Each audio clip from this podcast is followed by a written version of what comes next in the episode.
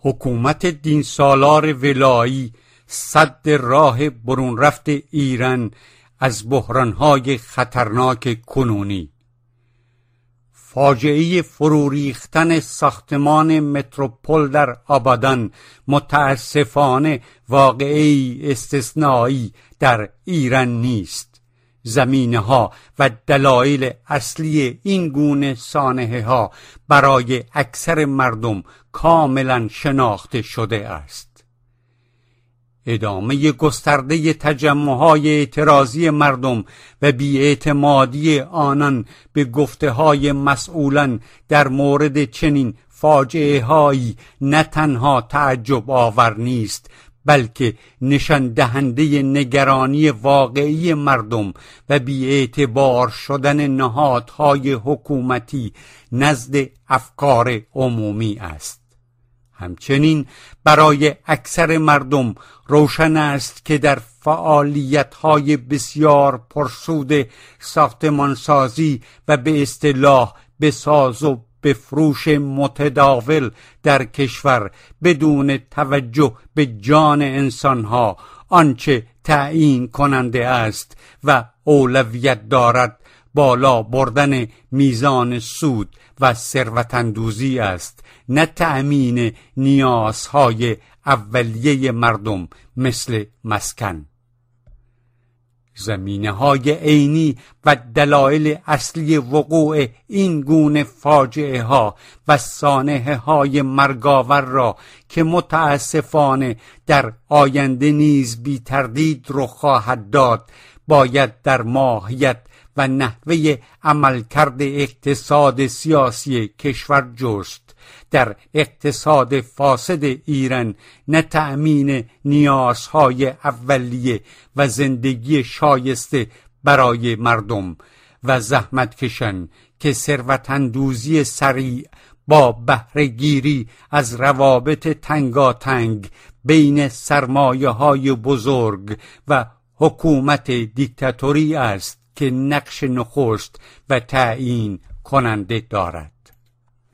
پاسخ و واکنش مقام های حکومتی در مورد فاجعه هایی مانند فروریختن برج متروپول طبق روال معمول چیزی بیش از دادن شعار و وعده های پوچ نبوده است.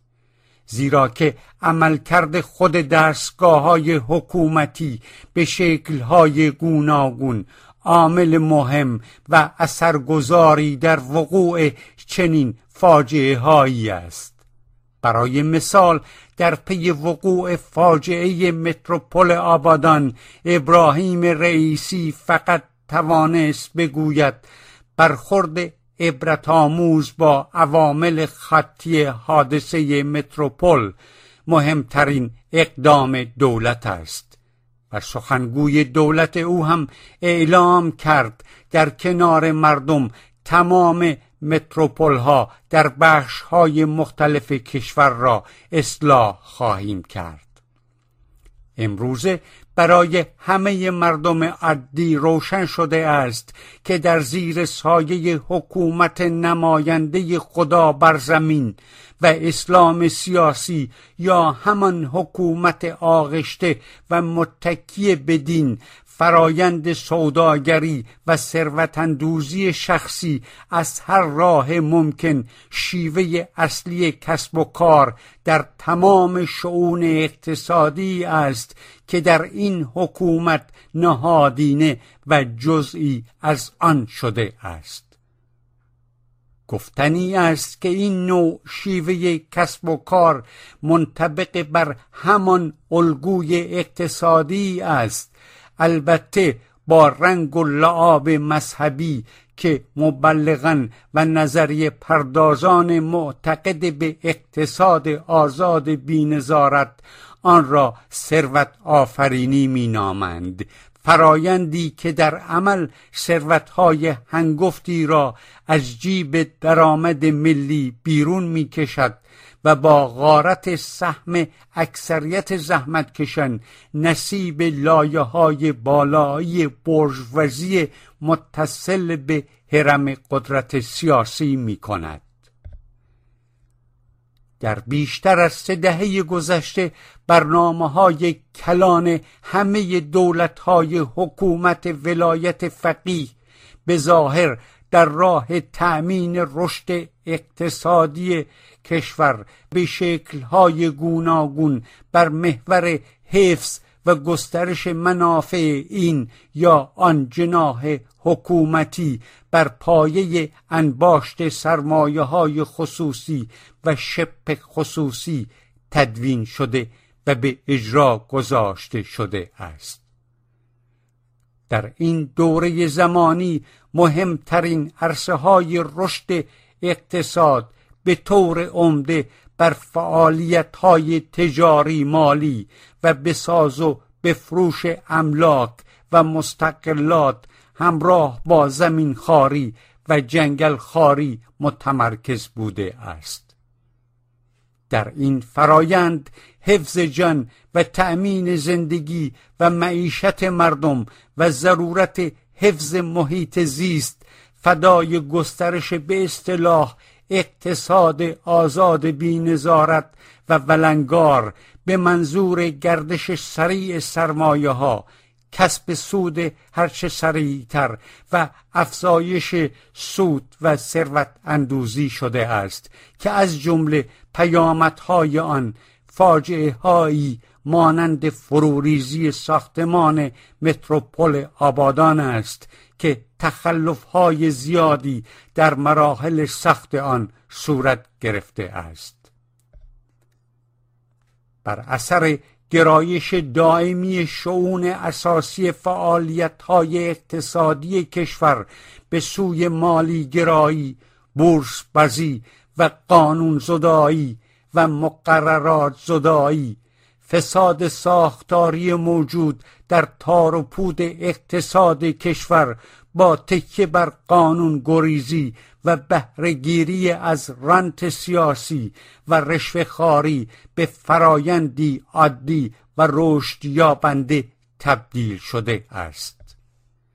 به قول فرشاد مؤمنی اقتصاددان و استاد دانشگاه علامه تبا به اسم آزادسازی تجاری رانت های قابل توجهی بین افراد توضیح می شود نحوه شکلگیری اقتصاد ایران در بیشتر از سه دهه گذشته بر پایه اجرای الگوی جهانی نوریبرالی و بر پایه به اصطلاح بازار آزاد فارغ از نظارت با ظاهر اسلامی و با حمایت مستقیم خامنه ای بوده است.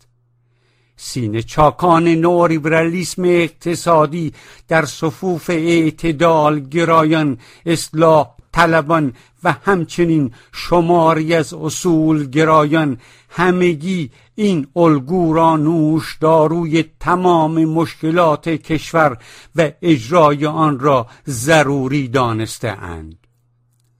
از این روست که حزب توده ایران همواره تأکید کرده است که فارغ از اینکه کدام جناح حکومتی و چه سنخی از دولت و رئیس جمهور بد یا بدتر دولت را به دست دارد سود برنده اصلی همیشه لایه های بالایی برجوزی مالی تجاری و کارگزاران متصل به حرم قدرت بوده اند و مردم زحمتکش قربانی این الگو بوده اند و هزینه گذافی را متحمل شده اند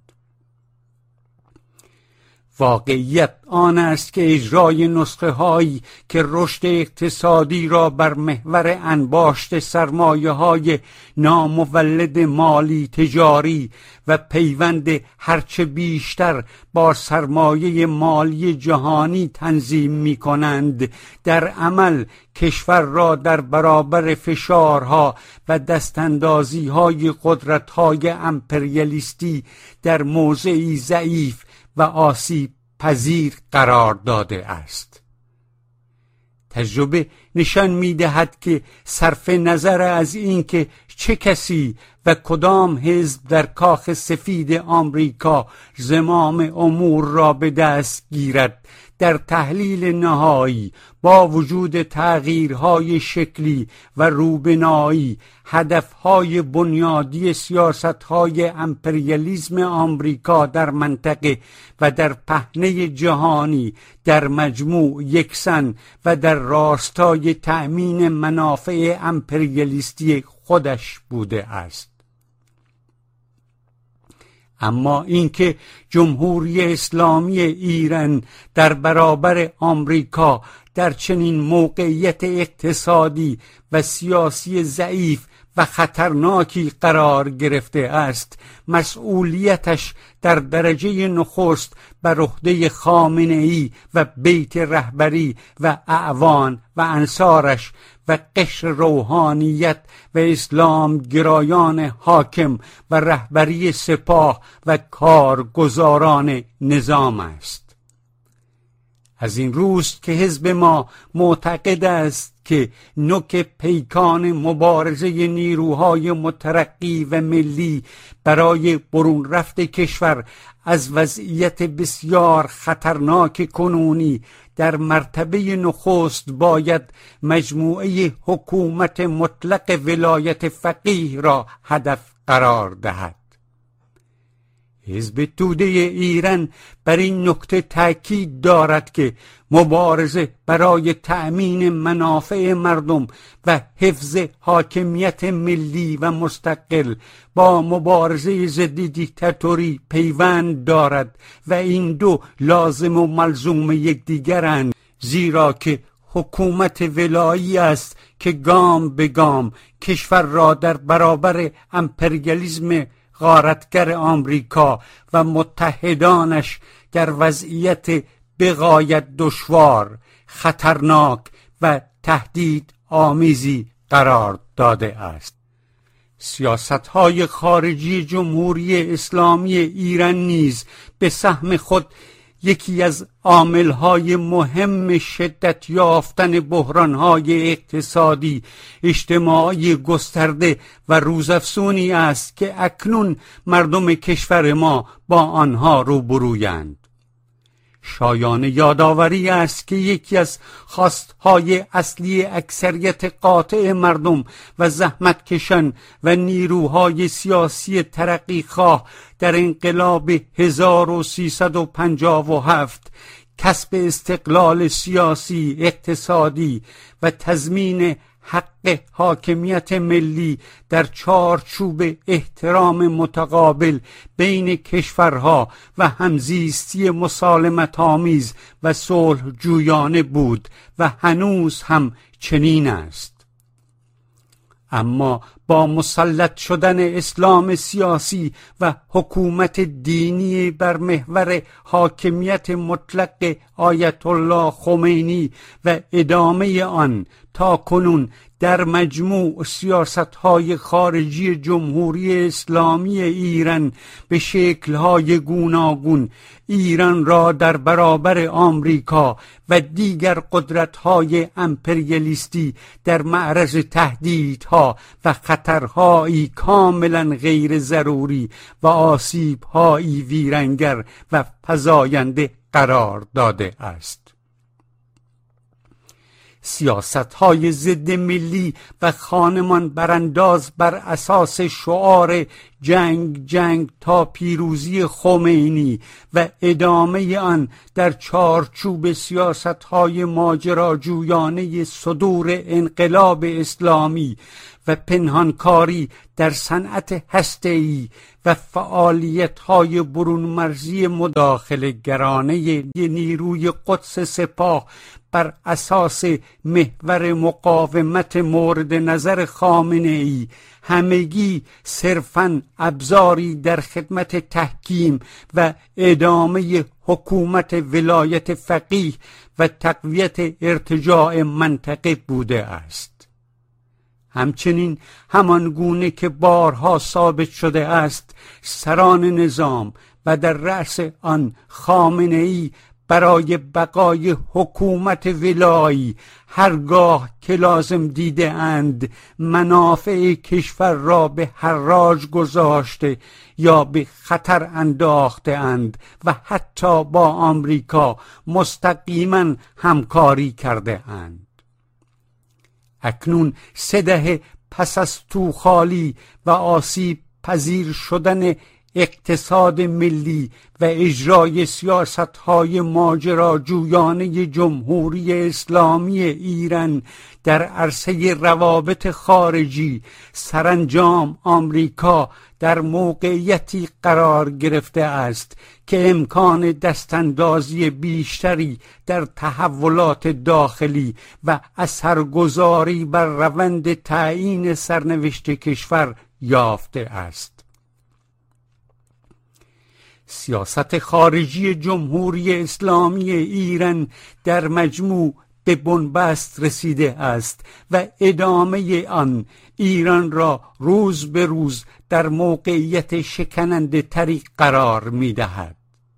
برای مثال در روند مذاکرات جاری برجام در وین عقب نشینی ها و موزگیری های متناقض به همراه لاف ها و منورهای نابخردانه خطرناک سران نظام در مورد افزایش غنیسازی اورانیوم 60 درصدی معید این واقعیت است که در صورت ادامه وضع موجود حکومت ایران حتی امکان تخفیف تحریم های مالی آمریکا را نیز از دست خواهد داد.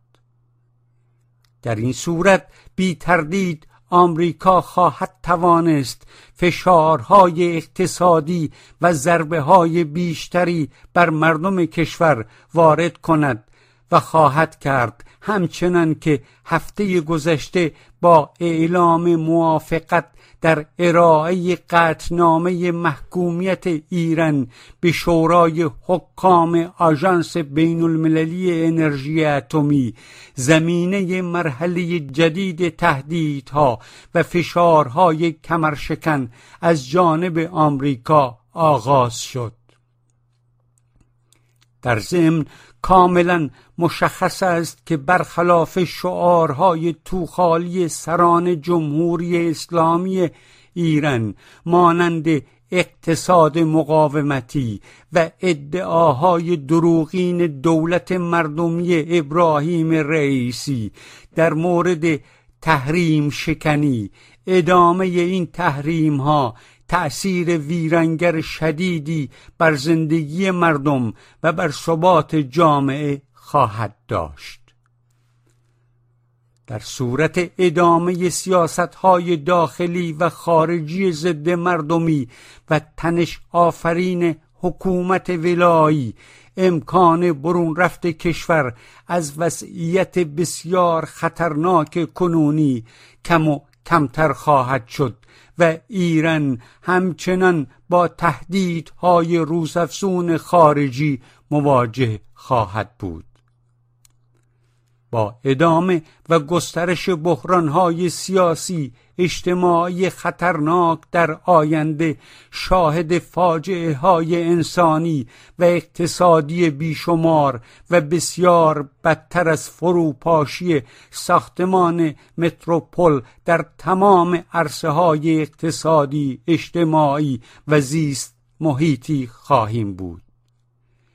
ریزش پایگاه اجتماعی حکومت دین سالار ایران در پی تحولات چند سال اخیر موجب بی اعتبار شدن جایگاه ولی فقیه و همه نهادهای حکومتی از جمله مجلس و دولت و دستگاه قضایی شده است. در این شرایط کلیت نظام انحصار طلب خود را با خطر بزرگی از جانب اکثریت مردم جان بلب رسیده روبرو می بیند. سران نظام می‌دانند که دشمن اصلی و تهدید مهلک برای حکومت ولایی در داخل کشور و از جانب مردم است و نه در خارج حزب توده ایران معتقد است که تنها راه حل تضاد آشتی ناپذیر موجود بین اکثریت مردم و دیکتاتوری حاکم مبارزه برای عقب نشندن گام به گام و حذف کامل حکومت دین سالار و اسلام گرای ولایت مطلق فقیه است. حزب ما معتقد است که می توان و باید با ایجاد جبهه واحد ضد دیکتاتوری بر پایه برنامه حداقل و مشترک بین همه نیروهای خواهان آزادی و عدالت اجتماعی توازن ضرور نیروها علیه حکومت ولایی را برای بسیج جنبش آزادی خواهانه و عدالت طلبانه مردمی و موفقیت آن به وجود آورد.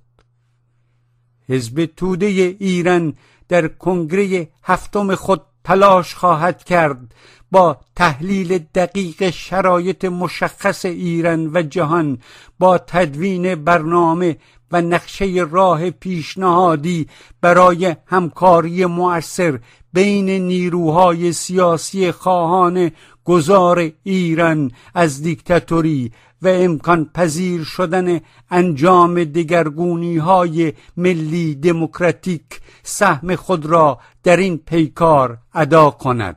ضمن اینکه به مبارزه مستقل خود نیز ادامه خواهد داد.